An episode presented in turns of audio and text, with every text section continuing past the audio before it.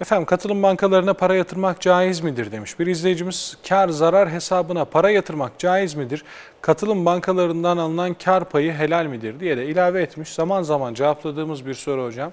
Ee, inşallah tekrar cevaplandıralım. Şimdi katılım bankalarıyla ilgili olarak belki insanımızın kafasında oluşan bazı sorulara da cevap vermek lazım. Ee, Bunu anlatmak için e, çok uzunca konuşmak icap eder ama şunu net olarak söyleyelim. Finans sektöründe faaliyet gösteren işletmelerin faaliyet alanları ve yürüttükleri hizmetlerle ilgili olarak gerçekleştirdikleri hizmetlerin kesin çizgilerle birbirinden ayrıldığını biliyorum ben. Nasıl kesin çizgilerle ayrılmış?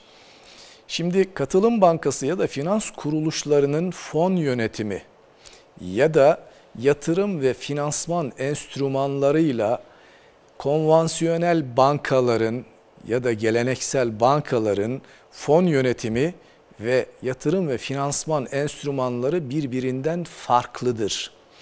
Birbirlerinin faaliyet alanına giremezler.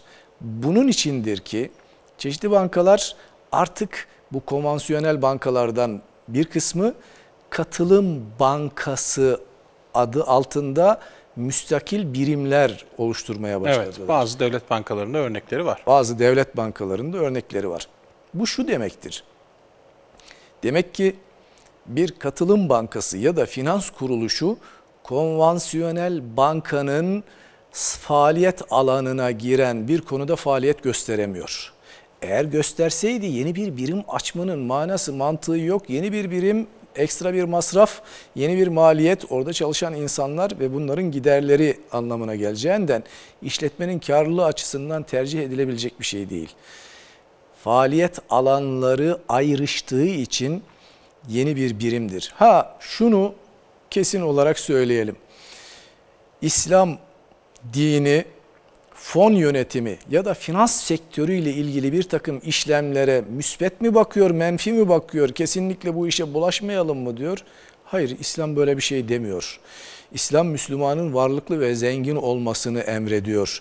Zekat ibadeti varlıklı zengin insanların yerine getirebileceği bir Evet. ibadettir. Hac da böyledir. Binaenaleyh İslam dininin koyduğu meşru çerçevedeki iş ve işlemlerle ilgili kriterlere uygun hareket ediliyor olması kaydıyla katılım bankalarının bu faaliyetlerine para yatırıp gerçekleştirdikleri işlemlerle ilgili yaptıkları karlardan kar payı almak ki yapılan sözleşme kar zarar ortaklığı esasına dayalı bir Tabii. sözleşme, sözleşmedir. Zarar ediyorsa da katılım oranında zarara katılma esasına dayalı olduğu için dinen caizdir. Bunda bir sakınca yoktur. Meşru çerçeveye riayet edilmesi kaydıyla. Keza ev ve araba noktasındaki finansman destekleri için de değil mi hocam? Evet. Yeri geldiğinde bunları da cevaplıyoruz. Allah razı olsun hocam.